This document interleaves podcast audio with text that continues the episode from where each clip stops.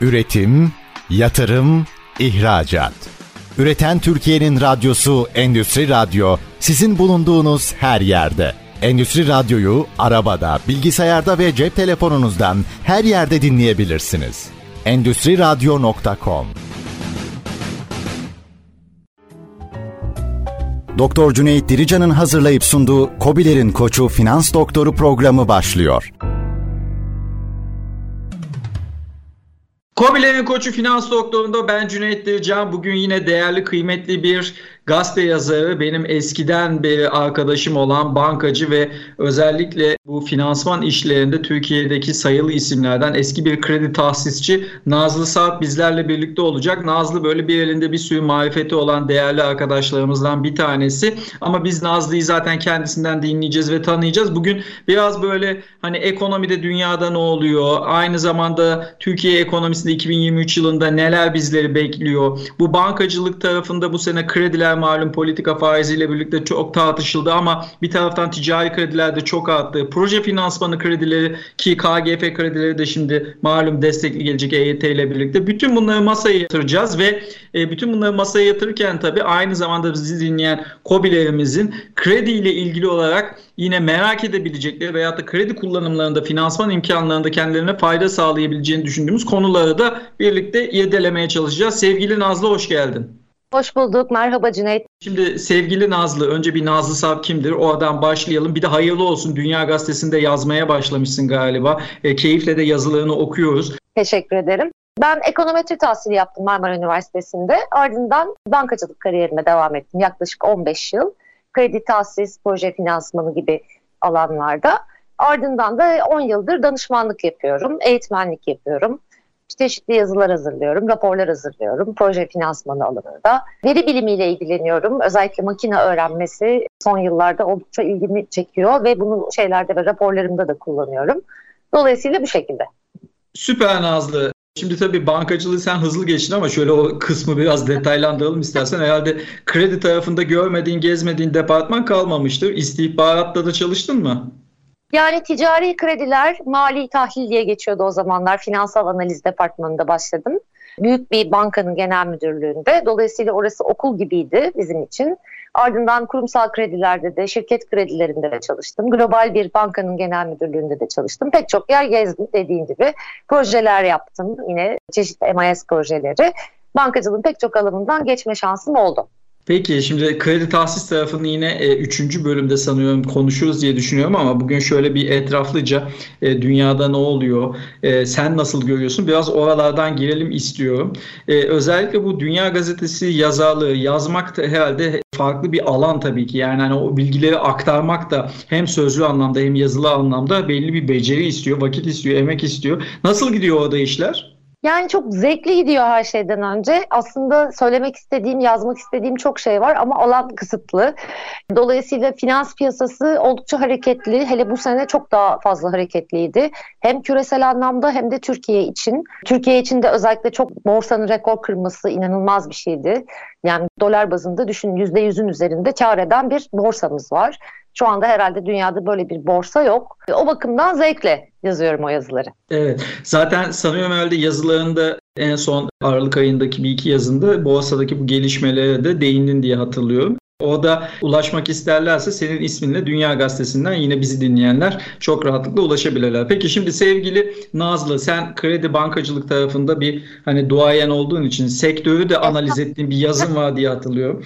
Bu sene bizim Türkiye bankacılık sektöründe malum karlar çok yükseldi. Yine borsa ekote şirketlerimizden de bunu görüyoruz. Genelde aslında enflasyon bu anlamda hani belki vatandaşa ya da daha gelirliye hani biraz özellikle hani sıkıntı yarattığı yüksekliği anlamında ama şirketlere sanki olumlu gibi yansıdı. Hani sen hem o mali analizleri yapıp o bilanço gelir tablolarını zamanında hani en ince ayrıntısına kadar irdeleyen ve sektörleri fazlasıyla bilen tanıyan ve hala hazırda da aslında o danışmanlıklarıyla hani bu işlerin içerisinde olan birisi olarak hem bankacı gözüyle hem e, kredi tahsisçi gözüyle bu hani borsadaki karları da dikkate alırsan keza bankalarımızın da karı %500 arttı. Her ne kadar hani krediye ulaşılamıyor dense de hani sonuçta bu karlar ağırlıklı faiz gelirleriyle oluşuna göre demek ki kredi de verilmiş ki zaten onun ticari kredilerdeki hani çok ciddi bir şekilde artan hani e, hacimden zaten görebiliyoruz. Sen genel olarak hani bu enflasyonun e, şirketlere olumlu yansımasını keza bankacılık sektörünün karlılığına olumlu yansımasını genel olarak nasıl görüyorsun oradan hareketle de borsaya yansımasını? Şöyle ki aslında senin de belirttiğin gibi ben ilk yazımı bankacılıkla ilgili yazdım. Çünkü bankalar üzerinde özellikle son aylarda bu yüksek karlılıklarla beraber çok fazla yorum yapılmaya başlanmıştı. 2001 yılında bildiğin üzere bizim bankacılığımız önemli bir krizden geçti. Ancak bu kriz bir taraftan da bankacılık sektörünün çok sağlam bir şekilde yapılanmasına neden oldu. Bazel kriterleriyle vesaire. Ve günümüzde baktığımızda gerçekten de Türk bankacılık sektörünün oldukça güçlü olduğunu görüyoruz. Bilhassa da burada sermaye yeterlilik rasyosu ön plana çıkıyor ki e, ziyadesiyle yurt dışındaki bankalarla kıyaslandığında bizim bankalarımız açık ara bu anlamda önde. İlk olarak ben de 2001 ile aslında çok uzun yıllar geçmiş belki tam olarak kıyaslanması doğru olmaz ama oransal bazda bir kıyaslama yaptım BDDK verilerinden alarak. E, orada da görüldüğü üzere aslında bankacılığımızın yapısında bir bozulmanın olmadığını bilhassa işte yabancı sermaye payının arttığını vesaire e, gösteren bir takım rasyoları yorumlamaya çalıştım. Şimdi şöyle ki söylediğin gibi bu sene gerçekten bankalar düşük faizin nimetlerinden ziyadesiyle faydalandılar. Çünkü gerçekten hem yüksek bir enflasyon vardı hem de bizim para politikamızın küresel teamüllerden ayrışmış olması yani düşük bir e, faiz politikasıyla gitmiş olmamız bankaların işine yaradı ve karlarının kat be kat artmasına neden oldu. Tabi burada pek çok kişi enflasyon muhasebesi diyecektir. Doğrudur. Enflasyonist ortamlarda özellikle enflasyon muhasebesi gerçek anlamda karların ortaya çıkmasına neden olur. Ancak enflasyon muhasebesine göre bile bakılsa yine de bankalarımız karlılıkta önde. Sadece öz kaynaklarında doğal olarak bir miktar azalma söz konusu olabilir. Ancak bunu da verecekleri işte yine devlet kaynaklı KGF gibi kredilerle desteklemeceği için bu karlılıkları ben önümüzdeki dönemde açıkçası yine özellikle seçimlere kadar olan dönemde bankaların bu anlamda karlılıklarını arttırarak gideceklerini düşünüyorum. Ve e, yani gerçekten de sağlam bir bankacılık sistemimiz var. Bu anlamda hani şöyle ki son dönemlerde yapılan bir takım makro ihtiyati liralaşma ile alakalı politikalarda işte menkul kıymet tutma zorunluluğu gibi işte belirli bir faizle kredi verme gibi bunun üzerinde vesaire işte çeşitli düzenlemeler yapıldı. Açıkçası bu çok sayıda düzenleme hani bankalar özelinde bilhassa yapıldı ama bu düzenlemelere rağmen yine de bankaların durumu iyi gözüküyor. Sadece bir miktar belki bu menkul kıymetlerindeki faiz oranının getirinin düşük olması kaynaklı ufak tefek bir riskleri söz konusu olabilir ama yapıları itibariyle bunu da karşılayamayacak düzeyde değiller. Bir tek nokta ilave etmek isterim. Asıl bankalar için en zorlu durum dünyadaki faizlerin yükselmesidir. Dolayısıyla yurt dışı fonlamada özellikle sendikasyon kredilerinde bir miktar zorlukları söz konusu. Ancak bunu da yine içeriden aldıkları destekle düşük faizle karşılayabiliyorlar diye düşünüyorum. Evet sevgili Nazlı ben de orada istersen sana bir katkı koyayım. Şimdi en son baktığımda 18'in üstünde bir sermaye yeterlik rasyomuz vardı. Sektör ortalamasında ki bazel kriterlerinde sen hani benden daha iyi bilirsin. %8 biliyorsun dünya çapındaki genel kabul gören normdur. Bizde de BDDK biliyorsun erken uyarı sinyali olarak Tier 1 dediğimiz işte o alt seviye çizgiyi 12'ye koymuştur.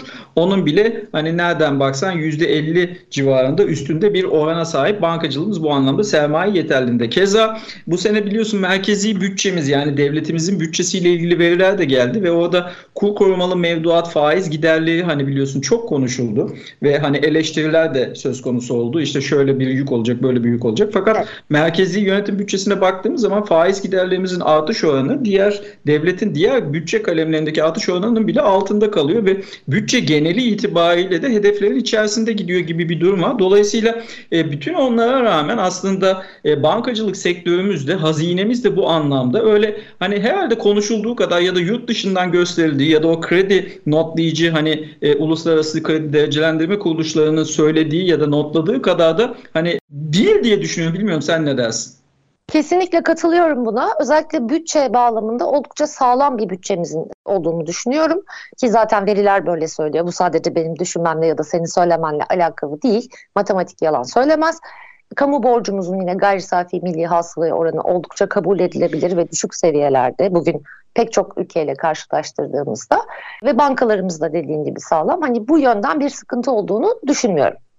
Evet işte ben de o noktada açıkçası hani ben de katıldığım farklı programlarda biliyorsun hani senin gibi hani görüşlerimi ifade etmeye çalışıyorum. Tabii görüşlerimizi de veriye dayalı olarak yani hani herkese açık olan, kamuya açık olan uluslararası veya da işte Merkez Bankamız gibi istatistiklere dayanarak söylüyoruz. Şimdi mesela bu CDS dediğimiz kredi default swap'lar değil mi? Türkiye'nin işte CDS'leri bir ara 700'lere gördü falan diye yine böyle bir yorumlar falan yapıldı. Şu anda tabii hani 500'lerin de altına geldi. Ama baktığın zaman hani niye oralarda aslında onu anlatabilecek arka tarafta bir matematiksel, ekonomik anlamda bir bir veri yok öyle değil mi? Yani işte bankalarımızın sermaye yeterliliği dünyanın açık ara hani neredeyse en iyi noktasında. E, bütçemiz desen Türkiye Cumhuriyeti tarihinde zaten hani Osmanlı'nın borçlarını ödemiş. Bugüne kadar da hiçbir zaman borçlarını ödememezlik etmemiş bir Türkiye Cumhuriyeti. E, evet. Bu kredi ödeyememe riskini gerek bankalar nezdinde veyahut da gerekse de hani merkezi bütçe nezdinde keza bir de dış borçlarımız anlamında o hani genelde hep e,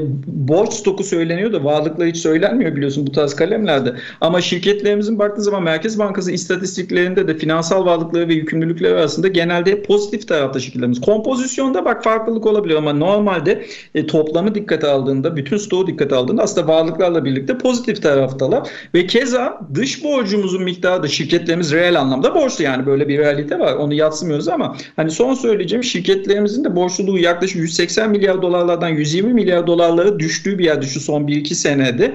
Hani o zaman niye bu fırtınalar kopuyor ben anlamakta zorlanıyorum. Hani bir bankacı ve kredici gözüyle ve ekonomiyi de hani okuyan, yorumlayan birisi olarak bir daha sana hani teyit edeyim ben mi bir şey kaçırıyorum acaba? Yok estağfurullah. Hatta bu yorumuna şöyle bir soruyla karşılık vermek isterim.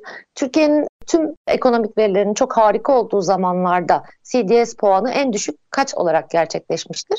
Vallahi yine herhalde yüzden aşağı değildir diye düşünüyorum. yüzler, yüzler değil mi evet. o seviyelerde? E, bugün Aynen. baktığımızda çoğu ülkenin 20 örneğin. Evet, tabii tabii. Mesela Yunanistan'ın örneğin kaç e, CDS birimi bilmiyorum. Bu default riskidir dediğin gibi borcunu evet, ödeyen yani, riskidir ki Türkiye'de söylediğin gibi aynen Osmanlı'dan bu yana hiçbir zaman borcunu ödememezlik etmemiştir. E, bunu ben biraz da şey olarak görüyorum açıkçası Batı'nın bazı ülkelere yaklaşım tarzı olarak görüyorum. Yani nasıl Avrupa Birliği'ne işte girmemiz bir takım şeyler zamanında hani şimdiden bahsetmiyorum ben hani bu politikadan bağımsız bir şey. E, zamanında bununla ilgili büyükelçiler çıkıp açıklamalar yapmıştır eski büyükelçiler işte ne yaparsanız yapın sizi almayacağız demişler vesaire bundan işte 10 sene 20 sene önce. Onun gibi bir şey olduğunu düşünüyorum. Böyle bizim fazladan bir 200 puanlık zaten bir bazımız var. Tabii bu her risk yükseldiğinde küresel risk olduğu takdirde veyahut da içeriden kaynaklanan bir risk olduğunda da kat be kat o hızda artıyor. Evet. Şimdi bütün hepsini o zaman özetlersek şu ana kadar konuştuklarımızda bankacılık sektörümüzde sıkıntı yok. Şirketlerimizin özellikle hani dış dünyayla iş yapan şirketlerimizin, ithalatçı, ihracatçı firmalarımızın genelde geçmiş yıllara göre dış borcunda bir azalma var. Ve bu arada baktığınız zaman hani kur korumalı mevduatın mutlaka bir koruyucu etkisi var ve onun dışındaki hani makro ihtiyati tedbirler vesaire. Merkez Bankamızın rezervleri 130 milyar dolar brüte yaklaştı ki dünyada zaten rezervler brüt olarak okunur. Onu da ayrıca istersen değerlendiririz birlikte. Şimdi bütün bunlardan hani e, gelinen noktada bu sene hani karlılıklarda da şirket tarafında ve ticari kredilerdeki artış o bankacılık karlılığının artışında dikkate aldığında aslında Türk lirasından dolayı değil de yurt dışında enflasyon kaynaklı faiz artışlarından biz daha çok etkileniyoruz. Yani aslında yurt dışı kaynaklı bir sorun var gibi bir noktaya da getirebiliriz değil mi bu işi? Yurt dışında hatta şöyle şu anda küresel ekonomi hastalıklı ciddi anlamda hastalıklı. Bunun da aslında pek çok sebebi var. Hani sadece işte pandemi ve Rusya-Ukrayna savaşına indirgenebilecek ölçüde değil. Bu aslında dünyanın e, işte küreselleşme boyutuyla 50 seneden bu yana belli bir kesimin üretimsiz, e, üretimsizleşmesi yani yatırımların azları e, azlığıyla alakalı bir konu. Çok derin bir konu aslında. Sonuçta şöyle ki bizim aslında firmalarımızın şöyle anlamda karlılık anlamında bir sıkıntısı olmadı fakat genel anlamda şöyle bir yapısal sorun var bizim reel sektörümüzde bence. Bunu zaten bence değil yine herkes birçok kişi de ifade ediyor. Veriler de bunu gösteriyor. Örneğin bir kurun artmaması hemen bir fiyat avantajını işte kaybetmemize neden oluyor diye ihracatçılarımız ayağa kalkıyor. Tamam doğrudur. Evet kurun rekabet edilebilir olması önemlidir. Fakat bu sonuçta sizin ne ürettiğinize de bağlı. Yani bu nereye geliyor? Katma değerli ürün üretimi ve teknolojik ürünlerin yani yüksek teknolojili ürünlerin payına denk geliyor. Dolayısıyla aslında bizim bir bu anlamda ölçek ekonomisiyle alakalı bir sıkıntımız var. Burada sorunla karşılaşıyoruz ve dediğin gibi dünyadaki bu sıkı para politikaları, faizin artmış olması fonlamada e, çok yüksek maliyetleri karşımıza çıkartıyor. O yüzden bu dönem biraz zor. Evet. Yani işte şimdi Türkiye'nin tabii CDS'i orada bilmeyenler için şöyle bir hızlıca özetlersek CDS Credit Default Swap hani ülkenin belli borçlarını ödeyememesi temerrüt evet. durumunda işte hani bir sigorta havuzundan paranın ödenmesi gibi düşünebilir. Orada 700 puan olması demek siz yurt dışından para alacağınız zaman örneğin Libor ortadan kalkıyor ama Libor'u benchmark verelim. Libor artı 7 ile kapıyı açıyorsunuz demek. Yani Türkiye'ye Libor artı 7 ile veriyorlar. İtalya'da mesela şu andaki İtalya bizden çok daha sıkıntısı olan hani e, enflasyon anlamında, üretici evet. enflasyon anlamında, borçluluğu anlamında vesairesi olan bir ekonomi. Tek e, orada da işte bizdeki kur korumalı hani mevduat gibi kalkan euro var aslında. Euro olmasa bugün İtalya hani en aşağı 10 kat parası liretinin devalüasyona uğraması gereken İtalya'da şu anda baktığın zaman e, CDS'leri 134 seviyelerinde. En son ben baktığımda işte bu hafta 134'tü. Bu ne demek? Yani Libor rahatı 1.34 ile borçlanıyor. Türkiye Libor rahatı 4.45 ile veya da 4.50 ile borçlanırken. Aslında bu biraz sanıyorum herhalde bu gelişmekte olan pazarlardan biraz daha nasıl diyeyim Bizde hani konuşuluyor ya enflasyonda fırsatçılık. Buna da yurt dışının fırsatçılığı diyebilir miyiz o anlamda? Diyebiliriz tabii ki işte zaten bu bir ayrımcılıktır. Söylediğin gibi örneğin İtalya'nın tahvil getirisiyle örneğin Almanya'nınki ne kadar farklı ayrışıyor değil mi? Avrupa Birliği hatta bunun için özel uğraş veriyor. Çünkü farklı farklı ülkeler var. Böyle Yunanistan gibi, İtalya gibi, İspanya gibi ülkeleri var örneğin. Almanya gibi bir ülkesi de var. Dolayısıyla büyük bir dezavantaj ne yazık Evet sevgili Nazlı şimdi valla nasıl geçti anlamadım. Bir anda böyle hararetli benim de sevdiğim konulara girince senden de fazla rol çalmadım inşallah. Reklam arasına gelmişiz. İstersen bir nefeslenelim. Ondan sonra kaldığımız yerden aynı hızla devam edelim. Üretim, yatırım, ihracat. Üreten Türkiye'nin radyosu Endüstri Radyo sizin bulunduğunuz her yerde. Endüstri Radyo'yu arabada, bilgisayarda ve cep telefonunuzdan her yerde dinleyebilirsiniz endüstriradyo.com Kobilerin koçu finans doktorunda ben Cüneyt Can esnaf koç, Kobi koç, patron koç. Bugün değerli bir konu uzmanıyla bir aradayız. Kredilerle ilgili de konuşacağız ki aslında biraz makro taraftan kredilere de girdik. Nazlı Sarp eski bir kredi tahsisçi bankacı. Yıllardır bankacılıkta bu anlamda hani birçok sayısız projede hem banka içi projede hem de sektörlere mal olmuş proje finansmanı tarzı kredilerde ve onun dışında da yaptığı diğer işlerle de e, benzer projelerde yer almış bir isim. Aynı zamanda Dünya Gazetesi yazarı bizlerle birlikte. Sevgili Nazlı şimdi en son bu dünyayı şöyle bir genel geçer bizdeki bu kur korumalı mevduat veya da işte makro ihtiyati tedbirlerle işte CDS'ler ve bizim bankacılığımızın şirketlerimizin karlılığı perspektifinden böyle iki tarafı entegre ederek konuştuk ama bir dünyayı konuşalım istersen. Orada da çok garip garip şeyler oluyor. İşte biz pandemi döneminde eksi 40 dolar petrolün varil fiyatını görmüştük. Şimdi 120 dolarlardan 80 dolarlara tekrar geldi. Bu zikzaklar tabii birçok kişi yiyordu. Biz de bu sene dış ticaret açığının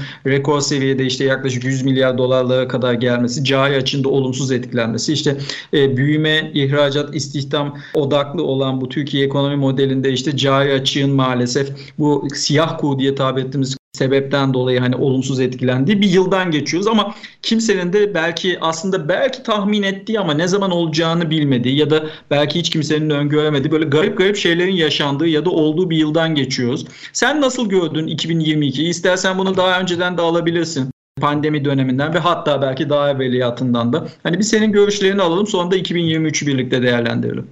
Seve seve. Şimdi 2019'da aslında yani pandemi öncesinde dünyaya bir resesyon beklentisi vardı genel anlamda. İşte bu demin de bahsettiğim gibi üretimsizlik veya yatırımların yetersiz olması bu anlamda bir etki getirmişti. Ardından pandemi geldi. Tabii ki çok İkinci Dünya Savaşı'ndan bu yana görülmemiş en büyük durgunlukla karşılaştı piyasalar. Fakat esas enteresan olanı pandemi sonrasıydı. Çünkü o zaman işte gecikmiş talep devreye girdi ve tabii ki bozulmuş tedarik zinciri de vardı arada. İşte orada zaten ufak ufak enflasyon artma eğilimi veriyordu. Dolayısıyla tam işte bu etkilerden şikayet ederken bir anda Şubat ayında bu sene Rusya-Ukrayna savaşı patlak verdi. Ki bu savaş da öyle enteresan bir şekilde geldi ki Biden bunu duyurdu aslında. Önce kimse inanmadı.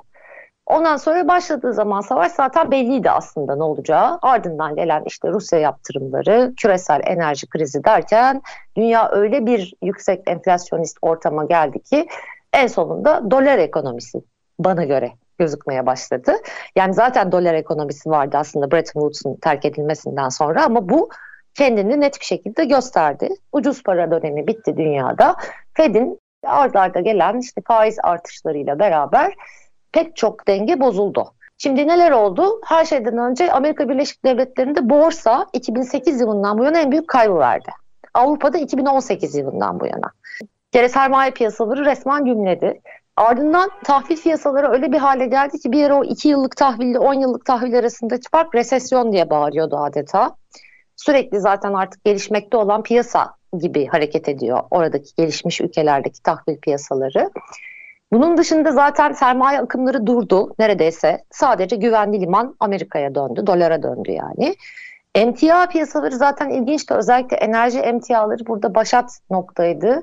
Bir ara bir gıda krizi oldu ancak burada Türkiye'nin de çok ciddi katkılarıyla tahıl koridoru kuruldu ve o sayede gıda endeksi düştü. Özellikle işte tahıl hususunda en azından işte şeyde olan kırmızı alarmda olan Afrika ülkeleri kurtarılmış oldu. Bu devam da edecek. Ancak hala gübre konusunda sıkıntı var. Bildiğin üzere gübre çok önemli. Ve petrol dalgalı bir şekilde gidiyor. 2023'te de hani belli bir kısımda volatil olmaya devam edebilir. Çin faktörü burada devreye giriyor. Ama bir taraftan Çin ve Hindistan'ın da Rusya petrolüyle alakalı indirimli kontratları var. Biraz da açıkçası fırsatçılık oldu bu. Çünkü petrole tavan fiyat getirilmesinin ardından Rusya misilleme yaptı biliyorsun. Orada ve dedi G7 ülkelerine tavan fiyat olursa petrol vermeyeceğim dedi. E, bundan istifade eden belli ülkeler var. Açıkçası dünyada yeniden dengeler kuruluyor ve artık hiçbir şey eskisi gibi olmayacak. Yani küreselleşmeden yavaş yavaş bölgeselleşmeye doğru bir akım var ki Türkiye'nin de aslında bu noktada çok önemli bir süreçten geçtiğini düşünüyorum. Özellikle de enerji hub'ı olursa eğer bir enerji merkezi kurulursa Türkiye'de bu anlamda gerçekten önümüzdeki 100 yılı bile kurtarma şansımız var. Yani o kadar önemli olduğunu düşünüyorum bu konunun. Bunlar tabii çok geniş konular aslında. Belki saatlerce konuşulabilir. Ee, yani şimdilik bu kadar deyip devam edelim. Tamam süper Nazlı. Peki şimdi Malum bu geçtiğimiz sene hatırlarsan bu pandemiden çıkışta ilk başlarda açıkçası ben de hani enflasyonla ilgili olarak geçer falan diye yorumlar yapıyordum. Mart Nisan'dı sanıyorum. Geçen sene derken 2021 kastetmiyorum yani 2020'nin Mart Nisan'ını kastediyorum. Fakat e, o dönemde de zaten Fed biliyorsun henüz daha ne faiz artışlarına başlamıştı ne de bilanço daraltması ile ilgili herhangi bir şey vardı. Yani düşünülüyor konuşuluyor ama hiçbir şey yok henüz daha ortada. Sonrasında e, baktık yani ben o zaman bu e, hatırlarsan en son bir tam kapanma vardı. O zaman Adana'ya gittiğimde ben 20 küsur yılda ilk defa bu kadar kamyonların 3 şehirde doldurduğunu gördüm ve dedim ki bu sene Türkiye'de çift tane büyüme gelirse kimse şaşırmasın dedim. O zaman hatırlarsan bütün uluslararası kuruluşlar falan Türkiye'de %4-5 civarında büyüme olur falan diye böyle IMF'inden OECD'sinden yatırım bankalarına kadar herkes bunu konuşuyordu.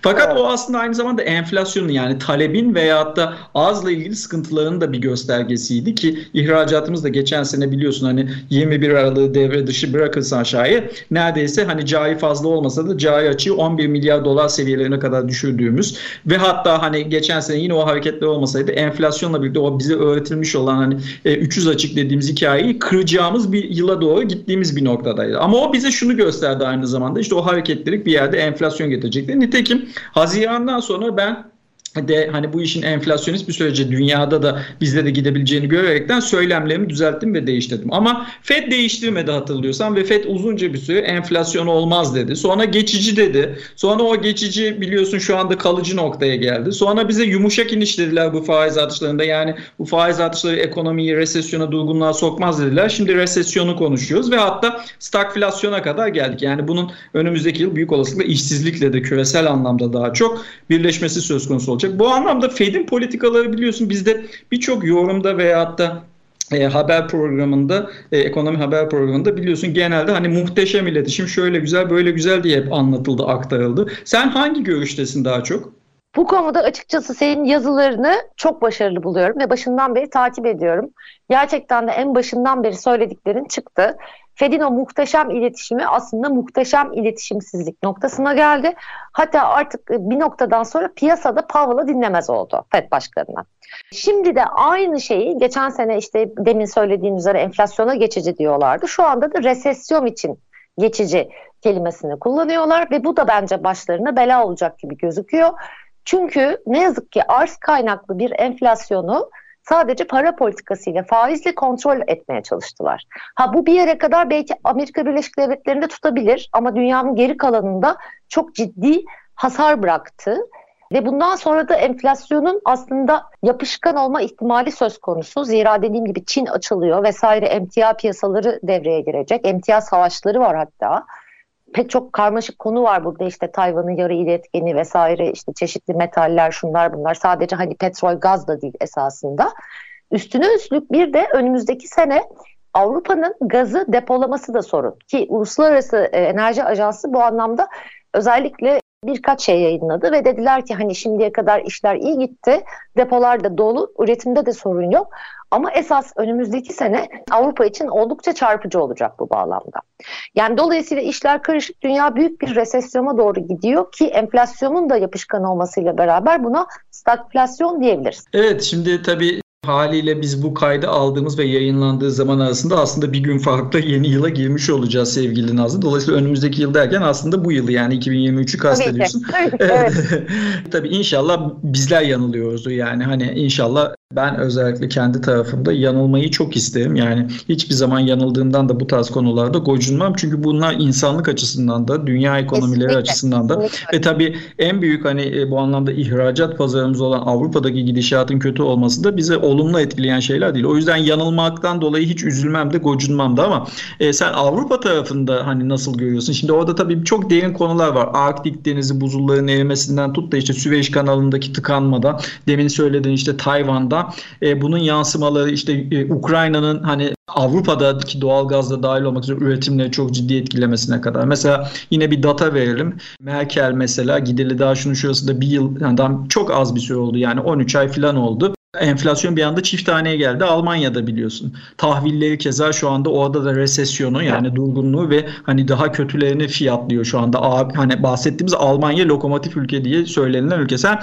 hani bu anlamda Avrupa tarafında bizim ihracat pazarımız bizi dinleyen şu anda genelde karasal yayınlarda dinleyen illerimizde bu anlamda çoğu ihracat yapan da veyahut da bunları yapabilmek için ithal eden de hani e, firmalarımız veyahut da bölgelerimiz, şehirlerimiz. O yüzden hani sen oraları nasıl görüyorsun? Yani ve yine bankacı öğrenci kimliğinle ve kredici kimliğinle hani neler yapılmalı? İstersen sana bırakayım. Reklama gidene kadar bir 7 dakika kadar sen istediğin gibi hani oradan al. Yani Avrupa'da söylediğin gibi aslında dünyadaki pek çok yerden daha fazla resesyon riski var maalesef. E, bunun da en belirgin nedeni enerji bağımlılığının, Rusya'ya olan enerji bağımlılığının Avrupa'da bayağı bir yüksek olması. Özellikle de Avrupa'nın en gelişmiş ülkeleri olan Almanya ve Hollanda'da gaz bağımlılığı oldukça yüksek. Bununla ilgili çok çeşitli tedbirler alındığını düşünüyorum. Ancak tedbirlerde bir yere kadar alınabilir. Zira halen fosil yakıtları kullanmak durumundalar. Yani bugünden yarına işte yenilebilir enerji kaynaklarıyla üretime geçmek mümkün değil. Üstüne üstlük yine bu dolar ekonomisi dediğim işte başından beri konuştuğumuz Fed'in sıkı para politikaları Amerika dışında aslında dünyadaki pek çok ülkeyi zararlı çıkarttı. E, bunlardan bir tanesi de Avrupa oldu. Hatta şöyle ki Avrupa ile Amerika arasında bir takım yatırım savaşları bile başladı diyebilirim. Dış basında bununla ilgili çeşitli haberler okuyoruz. Amerika'nın özellikle yatırım yapanlara belirli destekler vermesi ve dolayısıyla Avrupa'nın artık cazip olmaktan bu anlamda çıkmasıyla pek çok büyük Avrupalı firmanın Amerika'ya taşındığına şahit oluyoruz. Dolayısıyla böyle Avrupa'dan Amerika'ya bir kayma var. Hatta işte Fransa'da da bununla ilgili çeşitli işte Macron'un e, eleştirileri var, haklı eleştirileri. Bu anlamda dengeler çok bozuk. Bir de Avrupa Birliği özellikle ülkelerin ölçek farklılıkları nedeniyle, ekonomi durumları farklılıkları nedeniyle oldukça zor. Merkez Bankası'nın da Avrupa Merkez Bankası'nın da hareket alanı oldukça dar. Çünkü öyle istediği gibi FED gibi eli rahat değil, istediği gibi hareket edemiyor. Dolayısıyla pek çok sorun var. Şimdi ihracatçılarımız için tabii zor bir süreç. Özellikle de kurla alakalı bir takım sıkıntıları var. Son dönemde seslerini bununla ilgili haklı olarak yükseltmeye başladılar. İşte fiyat avantajlarını kaybetme noktasındalar. Bununla alakalı bir takım sorunlar var. Ancak ben şuna inanıyorum. Bizim reel sektörümüz krizlere alışıktır ve hareket kabiliyeti her zaman yüksektir. Dolayısıyla bununla ilgili de sevindirici haberler alıyoruz. Keza bu sene Amerika'ya olan ihracatın bayağı bir artış gösterdiğini görüyoruz. Dolayısıyla bu alternatif rotalar bulmak, alternatif pazarlar bulmak anlamına geliyor. Bu anlamda bizim ihracatçılarımızın becerikli olduğunu düşünüyorum ben. E tabii bu Avrupa'nın büyük bir resesyona girip de hiçbir şey olmaması anlamında değil. Bazen bazı Avrupa ülkelerinin zayıflamasının hani Türkiye'nin avantajına da olabileceğini düşünürüm bazı üretimler noktasında. Bunları da iyi yakalayabilmek gerekiyor. Yani tabii ki bu firmalar açısından oldukça zorlu bir dönem. Hem dünyada hem Türkiye'de. Bizdeki dinamikler tabii bir miktar daha farklı ama en azından bizim ülkemizde şu ana kadar finansmanda bir takım sıkıntılar yaşıyordu firmalar. Bundan sonra bu yıl itibariyle bir takım desteklerin geleceğini ve işte selektif kredilerle özellikle ihracatçı firmaların destekleneceğini biliyoruz. Yine bu güzel bir haber olarak söylenebilir. Bu şekilde.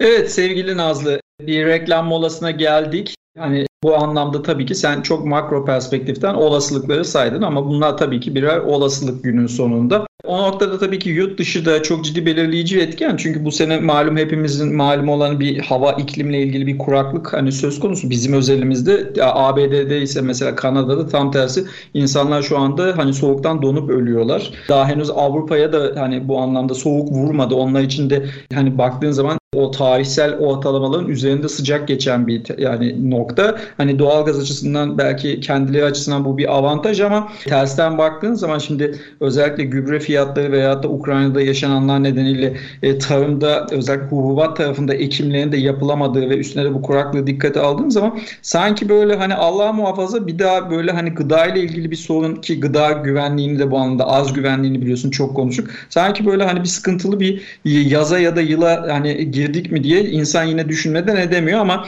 istersen burada bir reklam molası verelim. Ondan sonrasında seninle biraz kredi konuşalım ve son söyleyeceklerim varsa bu anlamda onları da alalım ve sonra da vedalaşalım ama şimdi bir reklam molası. Tamamdır. Üretim, yatırım, ihracat.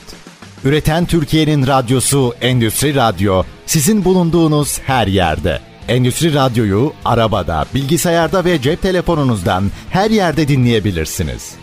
Endüstri Radyo.com Kobilerin Koçu Finans Doktoru'nda ben Cüneyt Can Nazlı Saat Dünya Gazetesi yazarıyla keyifli sohbetimize devam ediyoruz. Yılı değerlendirmeye, önümüzü görmeye çalışıyoruz. Tabii bunların her biri konuştuklarımız birer olasılık.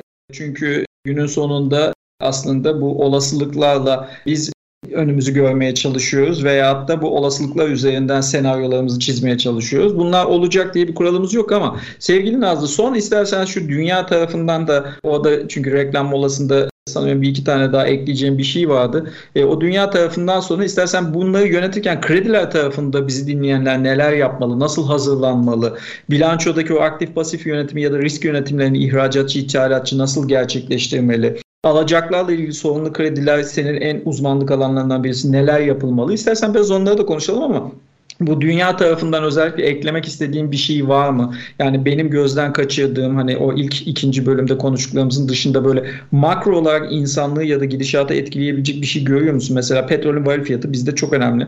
Doğalgaz önümüzdeki yıl derken işte 2023'te geldik artık hani devreye alınacağını bekliyoruz Mart'tan itibaren. Mesela bu tarz değişkenler bizim cari açığımız dahil olmak üzere ya da dünyadaki başka gidişatlar bizi hani olumlu ya da olumsuz anlamda nasıl etkileyebilir? Varsa bir ekleyeceğini alalım yoksa kredilere geçelim. Yani cari açıkta özellikle dış ticaret açığında e, biliyorsun ki en önemli kalemimiz enerjiden kaynaklanıyor.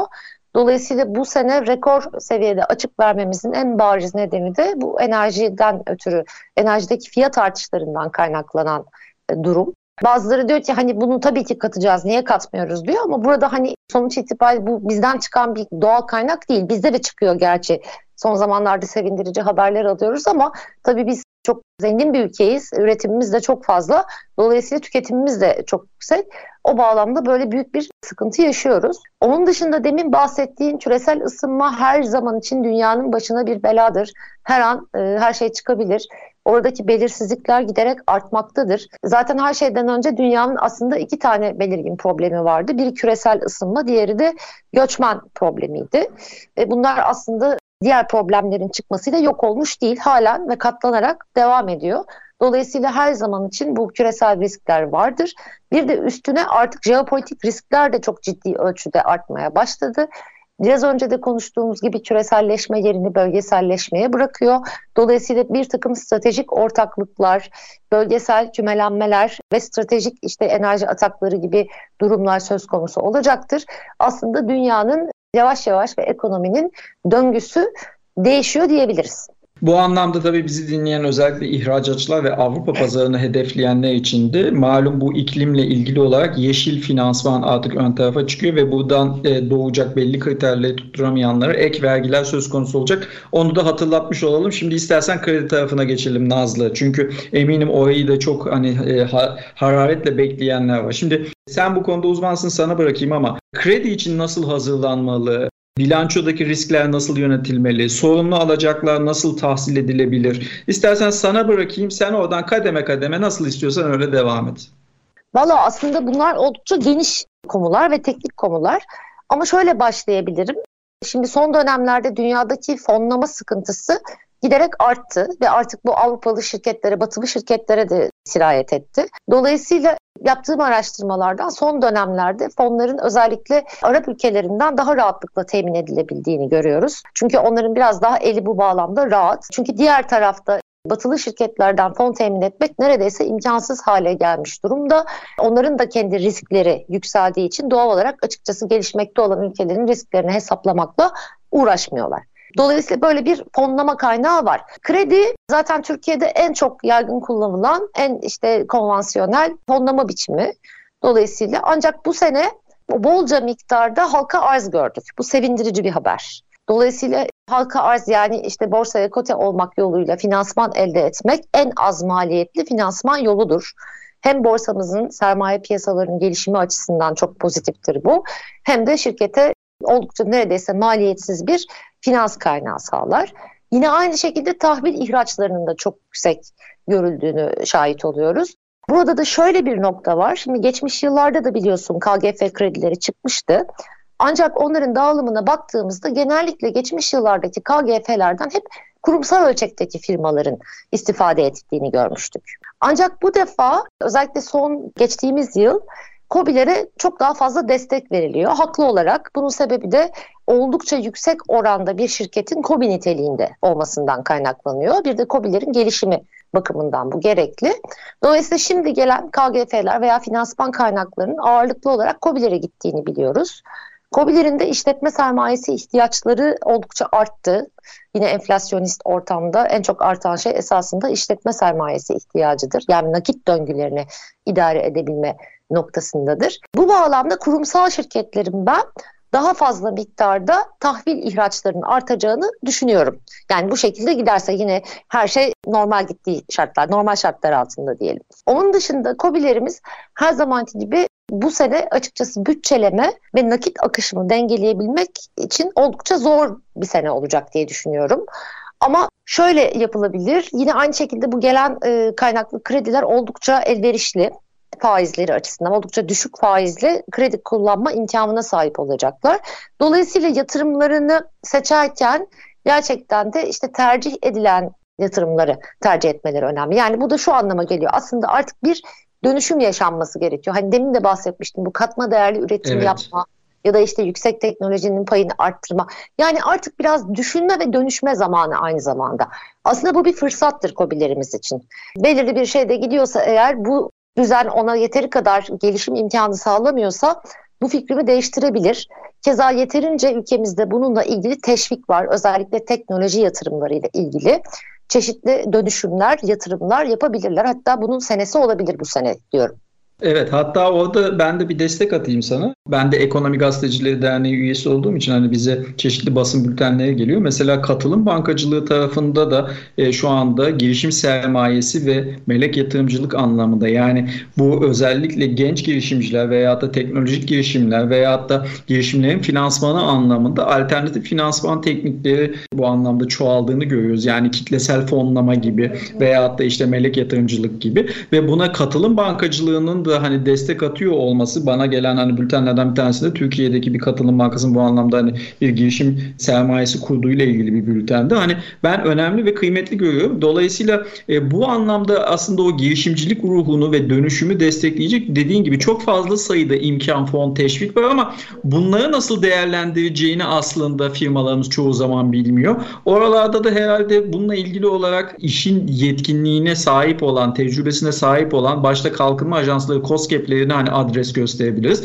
Keza üniversitelerin teknoloji transfer ofisleri var girişimcilik ofisleriyle birlikte. Oralara adres gösterebiliriz. Bir de senin gibi danışmanlık yapan hani kişiler var. Gerçekten bu işlerde deneyimli olan ama orada da tabii danışmanı doğru seçebiliyor, bulabiliyor olmak lazım.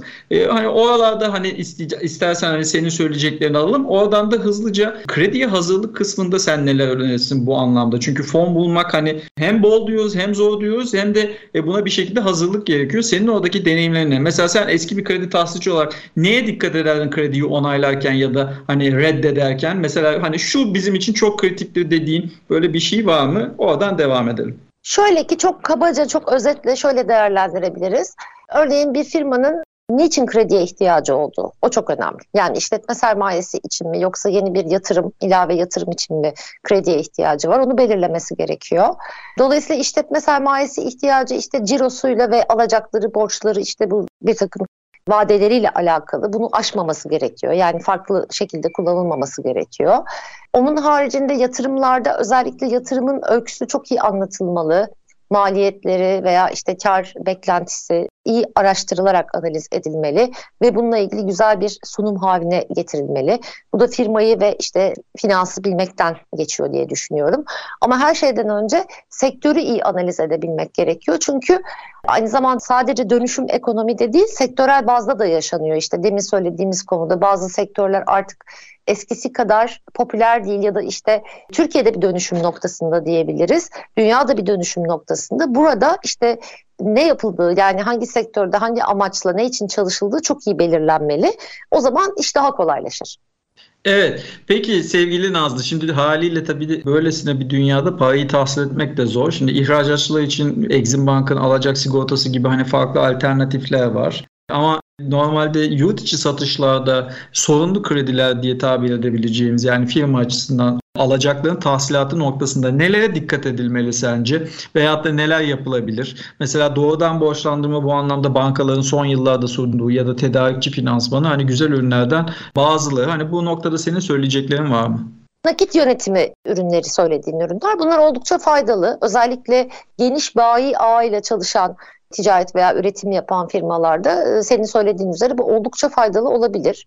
Doğrudan borçlandırma sistemi dediğimiz konu. Böylelikle hani müşteri için ekstradan bir istihbarat çalışması yapmasına ihtiyaç duymayabilir firma. Onun dışında tabii ki firmayı tanıyıp tanımaması, işte karşısındaki firmayı arada sırada analiz etmesi, sanki bir bankanın işte müşterisini analiz etmesi gibi durumunun nasıl olduğunu bakması önemli. Bir de mümkün mertebe teminat kullanılabiliyorsa kullanılmalı özellikle şu dönemde. Bunlar önemli.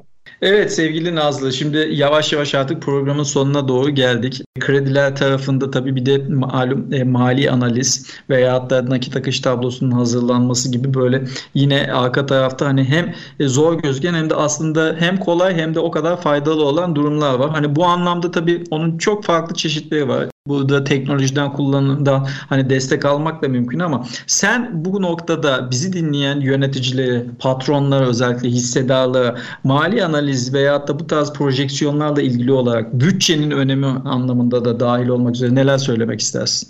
Ah ah şimdi bütçeleme konusu aslında belki de bu sene en dertli konulardan bir tanesi olacak. Çünkü burada bir takım makroekonomik şeylerin belirli olması önemli. Örneğin bunlardan bir tanesi kur gibi. İşte bütçeleme konusu gerçekten birçok defa yapılması gereken, birçok senaryoya göre çeşitlendirilmesi gereken bir konu. Onun dışında nakit yönetimi aslında her şeyden önemli. Mesela özellikle fonlamada yani kredi temin etme konusunda bakıldığında e, bankalar zaten nakit akışına göre kredi verir. Yani ona şöyle bir örnek verebiliriz. Birisi bir yavuda oturabilir. Ancak örneğin siz o yavuda oturan birisinin aylık geliri çok düşükse verebileceğimiz kredi tutarı da düşük olacaktır. Çünkü o kişinin ödeme gücü yani elindeki nakdi düşüktür. Öyle değil mi? Yani onun gibi. Onun dışında öteki Doğru. türlü işte yalıyı ipotek almanız lazım. Ondan sonra işte kredi ödenmezse yalının satılması gerekir vesaire. Bayağı değişik işler ki bunlar da aslında kredi verenlerin, kredi kurumlarının hiç sevmediği, hiç işlerine gelmeyecek şeylerdir. Dolayısıyla nakit akışı her zaman için candır. Firmanın her zaman bunu canlı tutması gerekir. Ancak işte dediğim gibi bir takım zorluklar var e, şu anda. Bunların ben devlet destekli kredilerle giderileceğini düşünüyorum. Kompanse edileceğini düşünüyorum. Peki bu anlamda şirketlerin hani özellikle bu tarz raporlamaları, dashboardlara veya da bu tarz nakit akışlarını öngörebilecekleri bütçe de onun hani malum en önemli bileşenlerinden bir tanesidir. Yaptırmalarında ekstra fayda var mı? Hani belirsizlikler ama belirsizlikleri alternatif senaryolarla aslında önlerinde hazır görmeleri onlar için bir pusula olur mu? Kesinlikle zaten özellikle işte kredi raporlarında ve proje finansmanında hep senaryo bu çalışırız biz. Çünkü deminden beri bahsettiğimiz üzere işte o olursa bu olursa şu açılırsa bu kapanırsa gibi pek çok çeşitli olasılığın hesaba katılması gerekiyor. Hayat akmaya devam ediyor ancak akarken de bazen hiç istemediğimiz, göremediğimiz şeyler oluyor. Dolayısıyla bu raporların sağlıklı bir şekilde yapılması gerçekten firma için çok önemli. Evet sevgili Nazlı sanıyorum konuşa konuşa programın sonuna da geldik. Son cümleleri varsa onu alalım. Ondan sonra da artık vedalaşma vaktimiz geldi. Dünya Gazetesi yazarı Nazlı Sarp bizlerle birlikteydi. Aynı zamanda danışman eğitmenlik ve ekonometri alanında farklı çalışmalarıyla iştigal eden değerli bir eski bankacı dostumuz. Kredi konusunda ve proje finansmanlarında da gayet deneyimli bir isim. Var mı Nazlı son söyleyeceklerin yoksa artık vedalaşıyoruz? Valla yok herkese sağlık, mutluluk, güzellik dilerim. Evet biz sana teşekkür ediyoruz. Geldin burada değerli görüşlerini bizlerle paylaştın. Evet değerli dostlar önümüzdeki programlarda yine farklı konuları ve konukları burada ağırlamaya devam edeceğiz. Ve mümkün olduğunca 2023'e ve sonrasına ışık tutmaya çalışacağız. Alternatifleri, senaryoları, olasılıkları yine birlikte değerlendirmeye çalışaraktan önümüzü görmeye çalışacağız. Bizden ayrılmayın.